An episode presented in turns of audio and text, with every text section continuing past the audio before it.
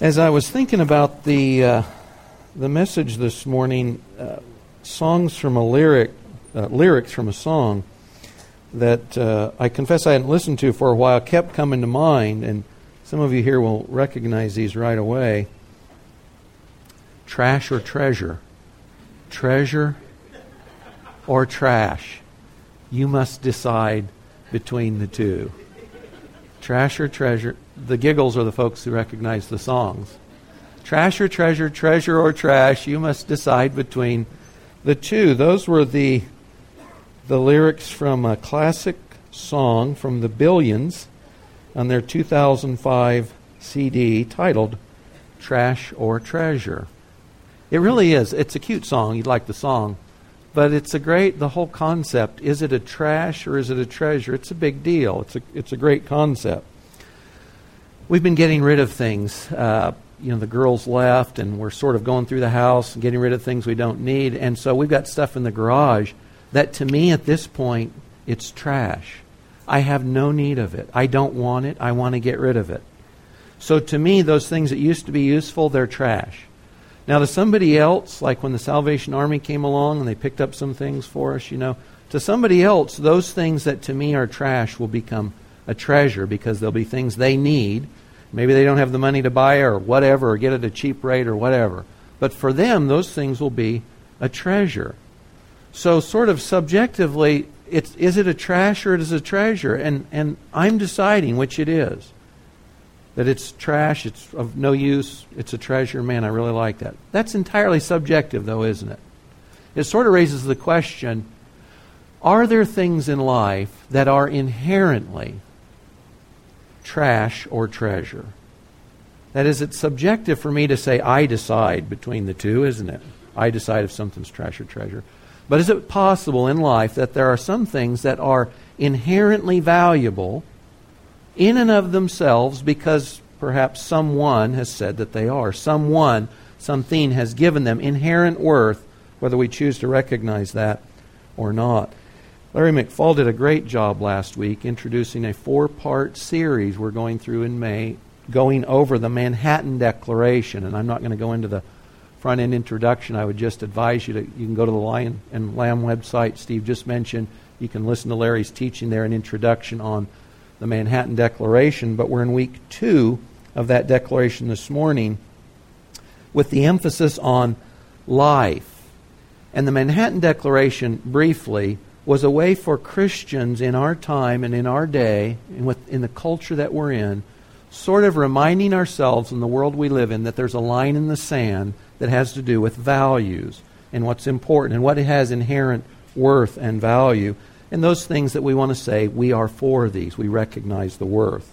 So we're looking at issues related to life. Having said that, specifically, we're looking at issues in our culture that tend to work against life. We're looking at some things in the Declaration like public policy, politics, cultural outlook, values, and, and frankly, technology as well. As we talk through these issues this morning on life, uh, I would ask your patience and your forbearance a little bit. Some of this, I love to teach through the Bible. Topical messages are not my preference. And topical messages may not be your preference either. And when we're talking about things like life and challenges to life, abortion, and other things, you might feel like you don't want to hear this at church on Sunday morning, perhaps. Or you may feel convicted about one thing or another as we talk about these, these things this morning. So, just related to the content, if you say, I really don't want to hear this, or I disagree with your conclusions or the declaration's conclusions, I just say, be patient, take your notes, go back when, when we're done talking about these things, search the scriptures. That's the bottom line, that's the standard, and see for yourself what does the scripture say about these same issues. We'll talk about some of the scriptural content this morning, but be patient, take your notes, look these things up later. Also, in almost any church group or any group of any size, when we talk about things like abortion, you're talking to people who've had abortion, some of them, or you're talking to people who've pressured someone else to have an abortion or paid for abortions. Or in this issue of life we're talking about this morning, it's not just about the unborn and infants, it's also about euthanasia, the elderly, the handicapped. So when we're talking about life issues, we're really talking about all of life, the full spectrum of life. So if you've had an abortion, it's a big deal. And you know it's a big deal. We confess those things to God, and the blood of Christ cleanses us from those sins. And we're good to go. And as we talk about these things this morning, if you feel convicted again about something that was an issue in the past that you've dealt with between you and the Lord, you're good to go. If something comes up this morning in the discussion that triggers something in your mind that you're either dealing with now or it's, it's a memory of something in the past that hasn't been dealt with, then accept that conviction from God because that's something He wants you to make right with Him so that you can enjoy life, fullness of life, by the way, which is a verse that comes up here later. So be patient. Your forbearance is appreciated.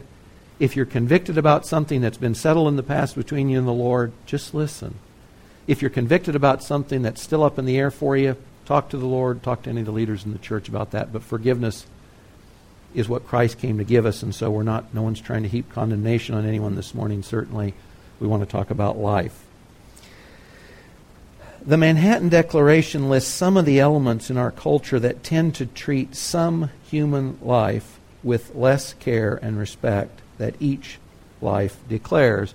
If you've got a bulletin, you've got a handout, and I'm going to read through portions of this just so we have context. Not all of it. The, the highlighted or bold sections in your handout are what I will read this morning.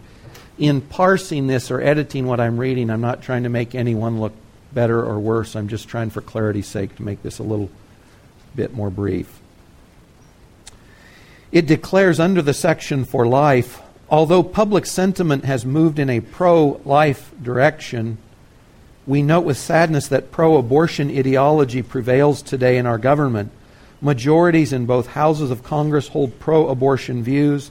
The Supreme Court, whose infamous 1973 decision in Roe v. Wade stripped the unborn of legal protection, continues to treat elective abortion as a fundamental constitutional right. The President, moving ahead, has also pledged to make abortion more easily and widely available by eliminating laws prohibiting government funding, requiring waiting periods for women seeking abortions, and parental notification for abortions performed on minors. The elimination of these important and effective pro life laws cannot reasonably be expected to do other than significantly increase the number of elective abortions by which the lives of countless children are snuffed out prior to birth. A culture of death inevitably cheapens life in all its stages and conditions by promoting the belief that lives that are imperfect, immature, or inconvenient are discardable. For example, human embryo destructive research and its public funding are promoted in the name of science and in the cause of developing treatments and cures for diseases and injuries. At the other end of life, an increasingly powerful movement to promote assisted suicide and voluntary euthanasia threatens the lives of vulnerable, elderly, and disabled persons. Around the globe, we are witnessing cases of genocide and ethnic cleansing, the failure to assist those who are suffering as innocent victims of war, the neglect and abuse of children, the exploitation of vulnerable laborers, the sexual trafficking of girls and young women, the abandonment of the aged, racial oppression and discrimination, the persecution of believers of all faiths, and the failure to take steps necessary to halt the spread of preventable diseases like AIDS, we see these travesties as flowing from the same loss of the sense of the dignity of the human person and the sanctity of human life that drives the abortion industry and the movements for assisted suicide, euthanasia, and human cloning for biomedical research. And so ours is, as it must be, a truly consistent ethic of love and life for all humans in all circumstances. If you and I wrote this today describing sort of the condition of the culture, we might write this a little bit differently, but I confess this, this pretty well and succinctly brings up the issues at work in our culture that work against life. This issue we're talking about is life, but these are the elements in our culture that work against life. We are willing to kill one person in order to heal another. We're willing to give one person a choice by removing all options of choice and life from other people. There's a couple movies as I was thinking through this that come to light, n- neither of which, as I'm thinking about it, were made by Christians or necessarily for Christians. One is called The Island. How many here have seen The Island? It's a great movie. And if you're thinking about bioethics and cloning and where a thing leads, The Island is a great movie. And you realize that it, it sort of draws the it draws this idea out to its furthest parameter, if you will, by showing fully grown, cloned human beings who are actually just living, breathing, walking parts stores for their original owners. And that sort of it, it does a nice job of, of illustrating this thing of we're using people as parts, thinking of genetics and cloning. Thinking biblically, too. You can't read the scriptures and fail to see that God values life, one, He's the God of life, and two, that He holds us accountable for how we treat others, and especially the least among us. We'll look at the least among us in just a little bit, but let me just turn to Isaiah 1. This will be a little bit Bible light this morning, I confess, but we'll talk through a couple of passages. Isaiah 1, verse 17. When God talks to the nation of Israel in Isaiah's day and indicts them, one of the indictments is this He says, Learn to do good, meaning they're not, seek justice, reprove the ruthless. The ruthless would be those who are taking advantage of those that couldn't oppose them. Defend the orphan and plead for the widow. Now, in the language of the Bible, the widows and the orphans are the most vulnerable people in society. Widows and orphans legally had very little recourse if someone took advantage of them, the ruthless. Widows and orphans are the epitome of the defenseless in our midst. And so when God indicts Israel, he says, You need to reprove the ruthless, speak to those who are taking unfair advantage of others. You need to defend the orphan, and you need to plead for the widow. You need to take up the cause of the most defenseless, vulnerable people in your culture. Same chapter down at verse 23, he says, Your rulers are rebels and companions of thieves, everyone loves a bribe and chases after rewards. Your rulers do not defend the orphan. They don't, nor does the widow's plea come before them. God says the rulers, those who oversaw the nation, were responsible to look after the interests and the welfare of the most vulnerable. And he says they are not doing it. And guys, that's the United States today. And by the way, when we talk about pro life this morning, don't just think of children. We're talking about life issues in general. And when we talk about this, this isn't just the United States, this is the world. And you know, we're a little slow on the curve. If you view Europe today, that's where we're going. We tend to follow, the United States leads the world in some influences, and we take from the world in others. And we generally follow Europe. And Europe's a lot further down this, this path in the pro death uh, ethics than we are, but that's certainly the direction we're heading. If you read, and I've done this, if you read through the Old Testament prophets especially, when God indicts Israel, we're aware that a lot of times it's over issues of idolatry. They've made idols, they've made a statue, and they're bowing down and worshiping something that isn't God. But, guys, the other thing you'll be struck by if you look for it is this that about half the time God indicts Israel, it's for the way they've treated each other. Uh, if you're liberal in your religion and politics, terms like social justice, that might be in part of your vocabulary. Conservatives tend not to use them. But the way we, because of political, uh, because of the political implications, but the way we treat each other in the Old Testament prophets, especially, is a key indicator of what we think of God and whether we or not we embrace His values. Those despised as being unfit or unworthy of consideration are actually barometers of how sick or how healthy a nation is, how much or how little we reflect God and His values. That's what we get out of Isaiah.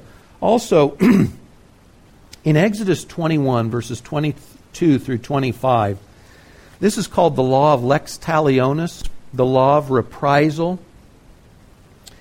What I find interesting is this. If most people have heard a biblical phrase called an eye for an eye and a tooth for a tooth, and it's generally said in a way that those Christians those religious people, they're really um, aggressive and they're vengeful because they say an eye for an eye and a tooth for a tooth.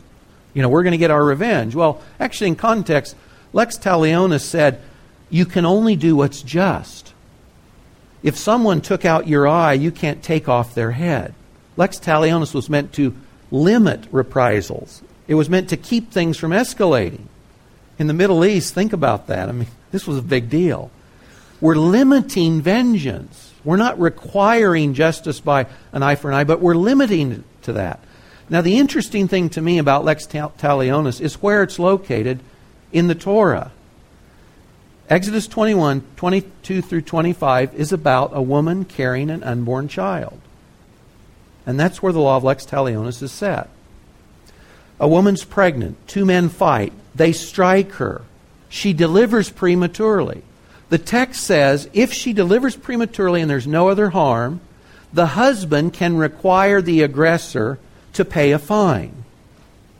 She was injured. She delivered prematurely. The baby might have some minor issues, but generally everything's okay. But if the baby in the womb is harmed, it's an eye for an eye. The reason I bring this up is Exodus says the baby in the womb is a person with legal rights. By God's view, in the law, the law of lex talionis, which is applied far beyond this context, the example is an infant in the womb. It's the most defenseless person on the planet. God could have said a widow or an orphan, but he said a, an infant in the womb. That's the setting of the law or lex talionis. If you read a passage like Psalm 139, you know it's this great chorus by David about how God was with him in the womb, knitting him together. Personhood in the womb. Some of God's servants, I'm thinking of Jeremiah and John the Baptist, they're called while they are in the womb. John the Baptist responds with joy when the Messiah in the belly of his mother comes into the same room as his mother. These are in the womb, persons in the womb. Thinking of the elderly, uh, Proverbs 16:31, a gray head is a crown of glory. It is found in the way of righteousness. There's a couple other verses which I didn't include here. But in the Old Testament, long life, old age was seen as a reward from God. And so those with gray hair, those who were the eldest among their culture, were seen as favored to be respected, not to be written off. And compare that to the value our culture as today. So, from the beginning of life in the womb, the scripture affirms that's a life, it's a person with value, protected in the Old Testament by God's law. To the oldest in our culture, seen as blessed by God and deserving of respect and value, inherent intrinsic value. Least to the greatest, youngest to the oldest. In John 10:10, 10, 10, which is quoted at the beginning of this section on life, Jesus said, I came that they might have life and might have it abundantly. Our Savior, Jesus, is after life, and yet, more often than not, perhaps, public policy, politics, cultural values more and more promote not life, but death. The declaration doesn't stop at describing the problem. That, that would be helpful, perhaps, but it goes on to a call to action by the way, some of what I'm quoting is not um, uh, in the order that it's presented there. Under the call to action, they say, We call on all officials in our country, elected and appointed, to protect and serve every member of our society, including the most marginalized, voiceless, and vulnerable among us. We will be united and untiring in our efforts to roll back the license to kill that began with the abandonment of the unborn to abortion. This would be called action in the political arena. We will work as we have always worked to bring assistance, comfort, and care to pregnant women in need and to those who have been victimized by abortion, even as we stand resolutely against the corrupt and degrading notion that it can somehow be in the best interest of women to submit to the deliberate killing of their unborn children. This would be support of places like CPO and women in their times of need and their children. Our message is and ever shall be that the just, humane, and truly Christian answer to problem pregnancies is for all of us to love and care for mother and child alike. A truly prophetic Christian witness will insistently call on those who have been entrusted with temporal power to fulfill the first responsibility of government to protect the weak and vulnerable against violent attack, and to do so with no favoritism, partiality, or discrimination. This would harken back to Isaiah 1. The Bible enjoins us to defend those who cannot defend themselves, to speak for those who cannot speak for themselves, the writers didn't include this, but I'm assuming this is a reference to Proverbs 24, 11, and 12, which we'll look at in just a minute. They continue, and so we defend and speak for the unborn, the disabled, and the dependent. What the Bible and the light of reason make clear, we must make clear. We must be willing to defend, even at risk and cost to ourselves and our institutions, the lives of our brothers and sisters at every stage of development and in every condition. By the way, this last phrase, defend even at risk and cost to ourselves and our institutions, this might sound exaggerated in the United States today, but I, I don't think it's unfair to say it will be risky for Christians uh, to stand up for life, more so in the future perhaps than it is now, as it is also in Canada, parts of Europe already. Larry gave examples last week of the costly involvement for life when he talked about the Ten Boom family in World War II. And in fact, if you're familiar with that story, it cost the Ten Boom family their liberty, their property, and the lives of at least her sister and her father. So, as we think about this and think about implications for our own lives for the future, this may sound exaggerated at this point in time there's a good chance it won't be exaggerated for us in the not too distant future. When we think today about what we can do as Christians on the earth to be pro life, for life in all its vast context, these are some of the things I came up with. You might think of others.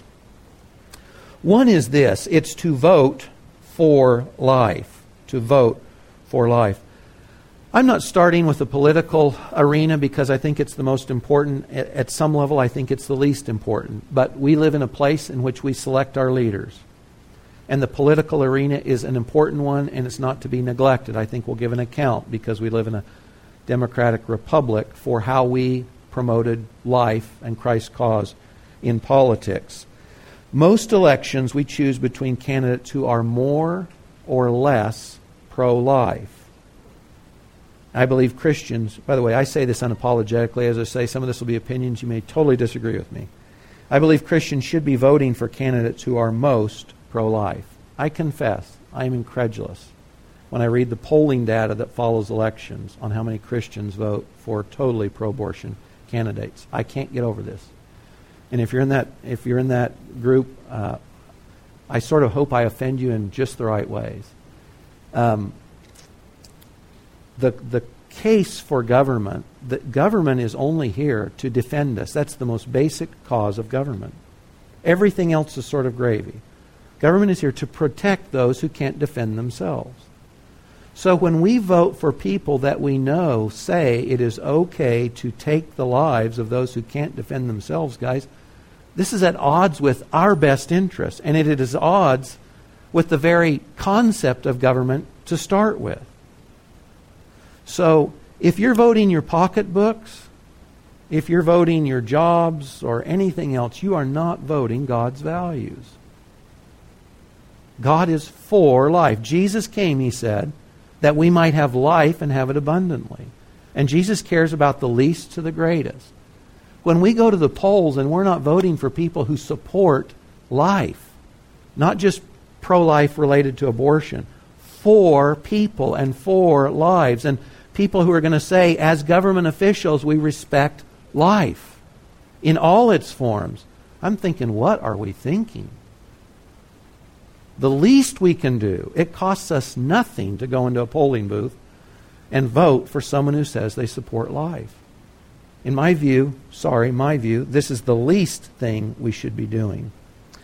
The Kansas legislature, if I've got my facts right, this last week failed to pass by one vote in the Senate a measure that, sim- that among other things, would simply have allowed the state's laws currently on the books related to abortion and follow up with doctors in their offices to be to be followed. It, it didn't pass by one vote in the Senate.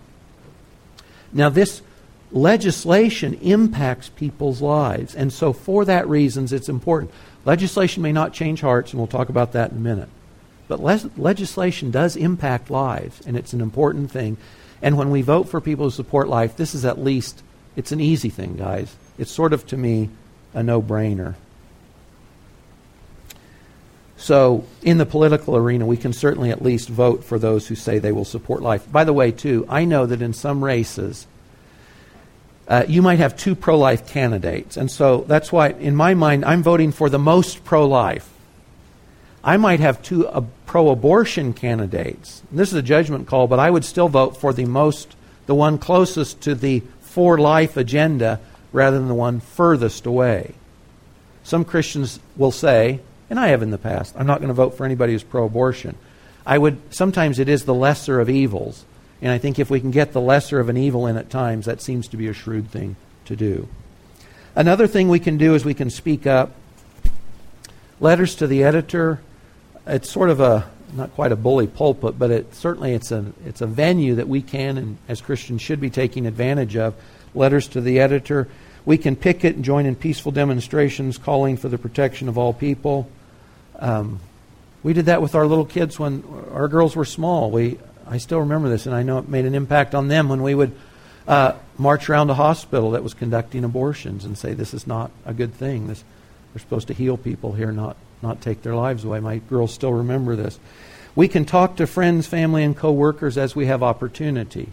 That we support life. That with Christ we think abundance of life is what God's after. So we can speak up. We can also serve. Again, these are my examples. You probably come up with many of your own. We can volunteer at CPO. Many here do. We can offer our homes as a place for women to carry children to term or to bring in people who are too old to live on their own anymore. That's a novel idea, isn't it? Respect and caring for the elderly. We can visit nursing homes. We can adopt children who otherwise won't have a loving family. We know a little bit of, about that in this group, too. There are things we can do support wise on a practical end. Also, we can support books, movies, people that are supporting life.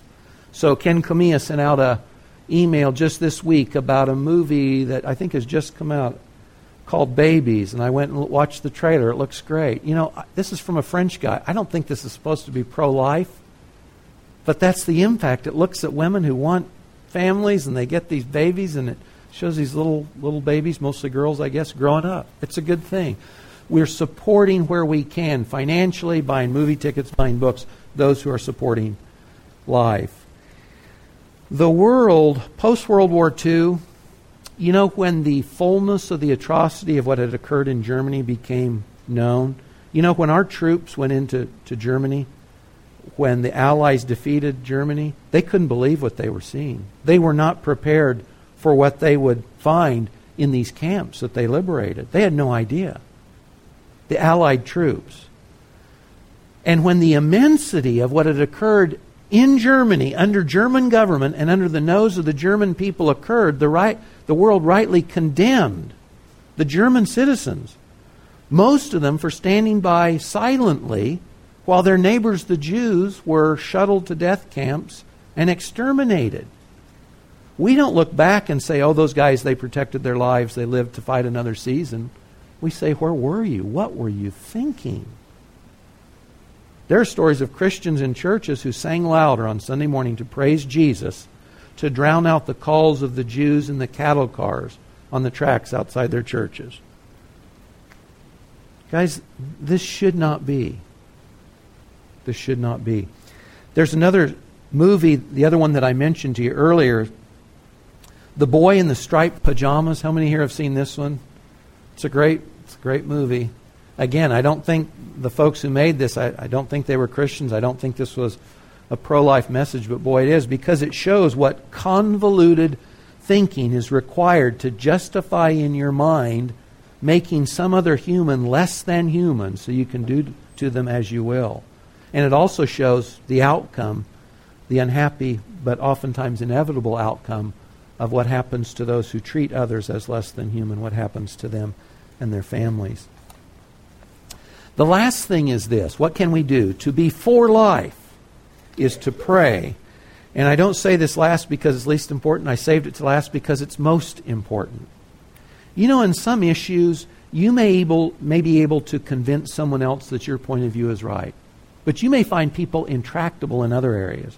And the truth is, one human being cannot change the mind and the heart of another human being if they don't want to change it. No, no person has that power over another person. But God does. And so when we're talking about the ideas and ethics and ideas that have consequences, we're talking about people's minds and hearts. And guys, the place we start all this is prayer.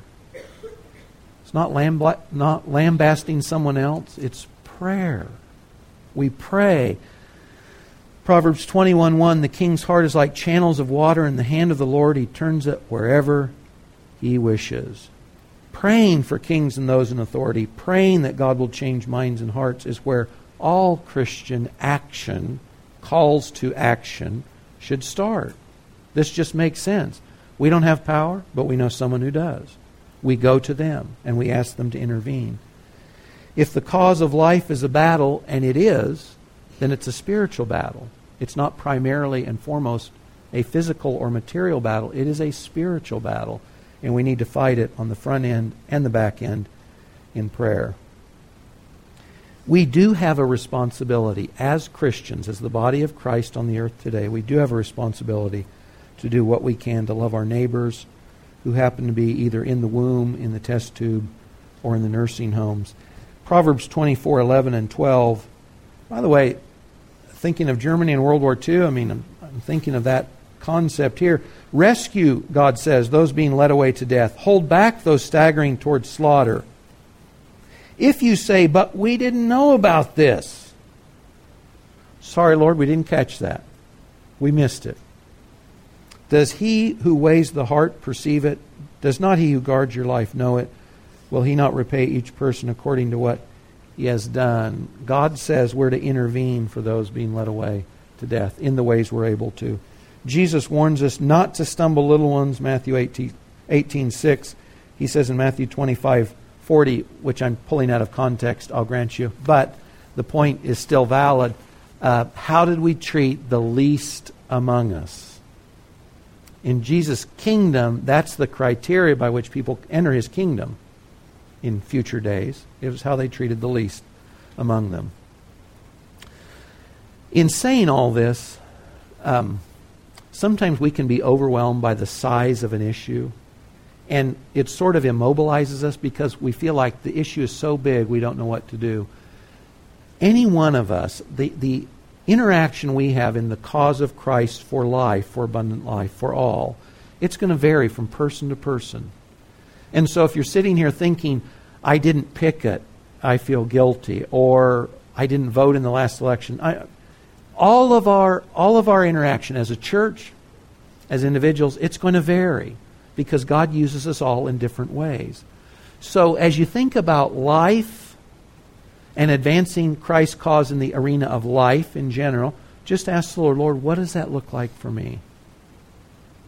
As a church, we support the national and the local pro life groups on a monthly basis. We have folks that volunteer at CPO. I mean, we we do some of these things currently, but as individuals, just Lord, what's your role for me in this arena of life? I wanted to mention, just related to underlying causes, we do live in a trash or treasure kind of a world. Ultimately, we'd say it's because people don't know Christ, and I agree with that. And part of that is we have jettisoned the concept as a culture that there is what's called ultimate or absolute truth. If there's no absolute truth, then it really is a trash or treasure world we live in because it's subjective. And the value of everything depends on what value I subjectively give it. And then everything's up for grabs. Anything's up for grabs, and everything's up for grabs. But if there's truth with a capital T, that is, if there's truth that's always true for all people at all times in all places, then you and I don't ascribe value to someone else. They have it. If someone gave it to them, someone being the Lord, they have that value, not because we choose to say they do, but because they do. You think of the founding of this country, when the founder said there are unalienable rights, that assumed that there was a creator who gave those unalienable, unalienable rights that even the state could not take away. The state was not God to the founders, God was God. And God gave rights and value.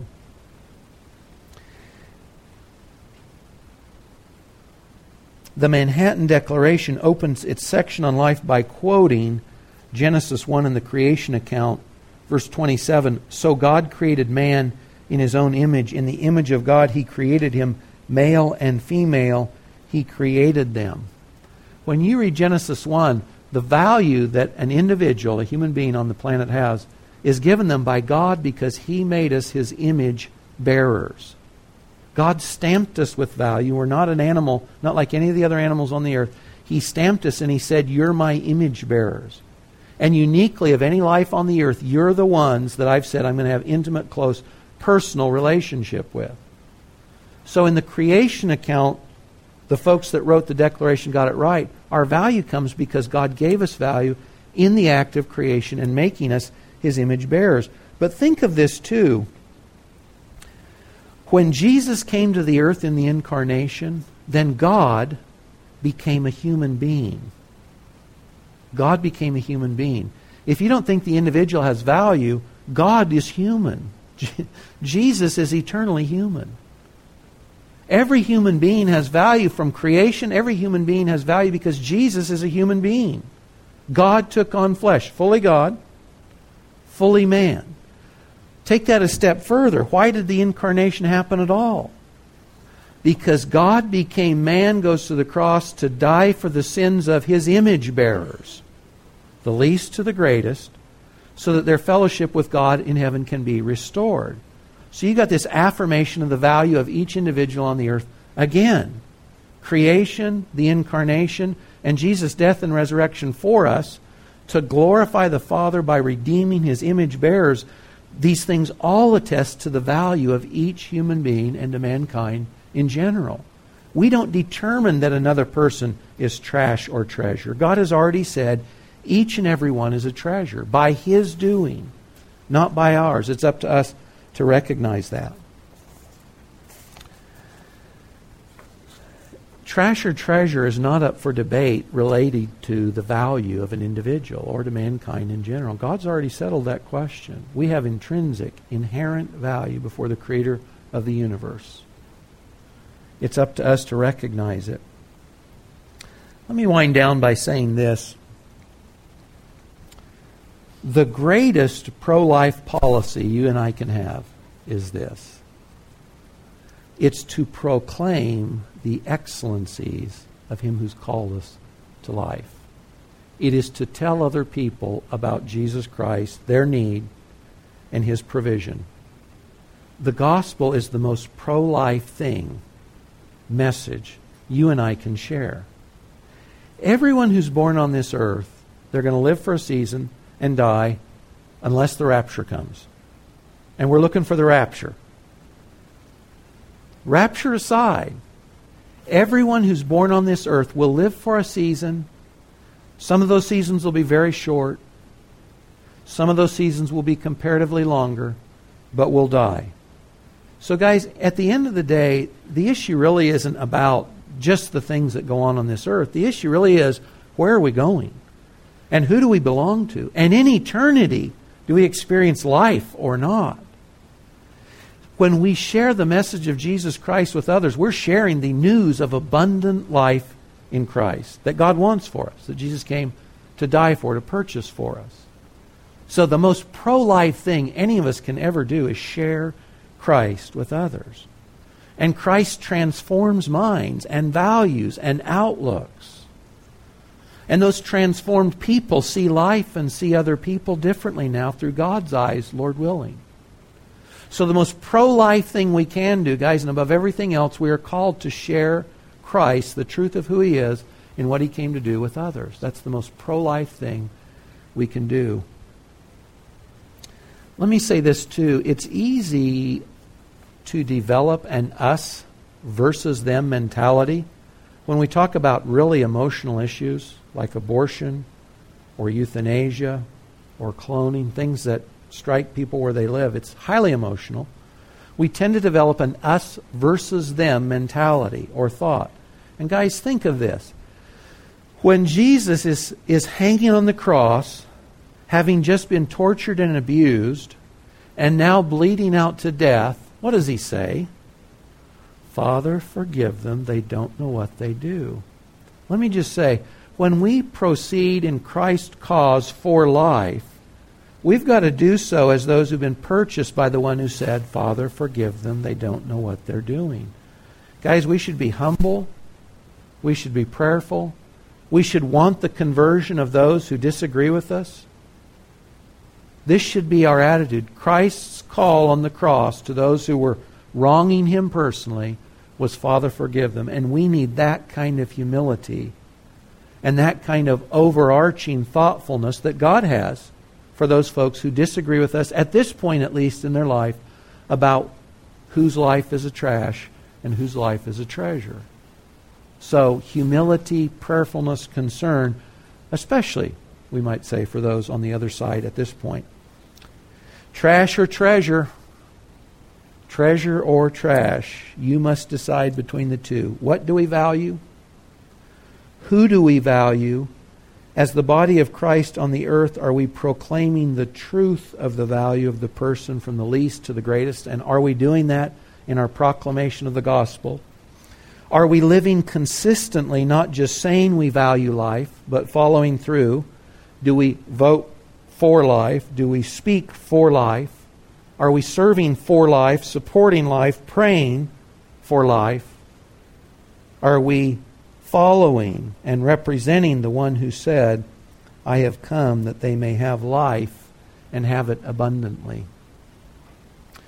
Lord Jesus, it is uh, it's an anomaly, it's an emotional hurdle to get over that you uh, were forgiving the ones who were killing you on the cross. And you call us to have the same kind of forbearance and forgiveness and desire for the best, even in those who harm us, Lord, intentionally, disagree with us on important issues like life. Uh, Lord, perhaps in no other arena do we need more your humility and grace than when we're talking to others about such an important issue. And Lord Jesus, I pray that you would declare your words through us, individually, through this church. Father, that your words of life to us would ring out, not in condemnation, but in hope. Lord, in conviction where that's needed, but again with hopefulness. Lord Jesus, I know that you came to restore all things to yourself, and we want to be part of that restoration process. We want you to count us in among those who are for life. And Lord, we're asking you to use us in your cause for abundant life. In Jesus' name, amen.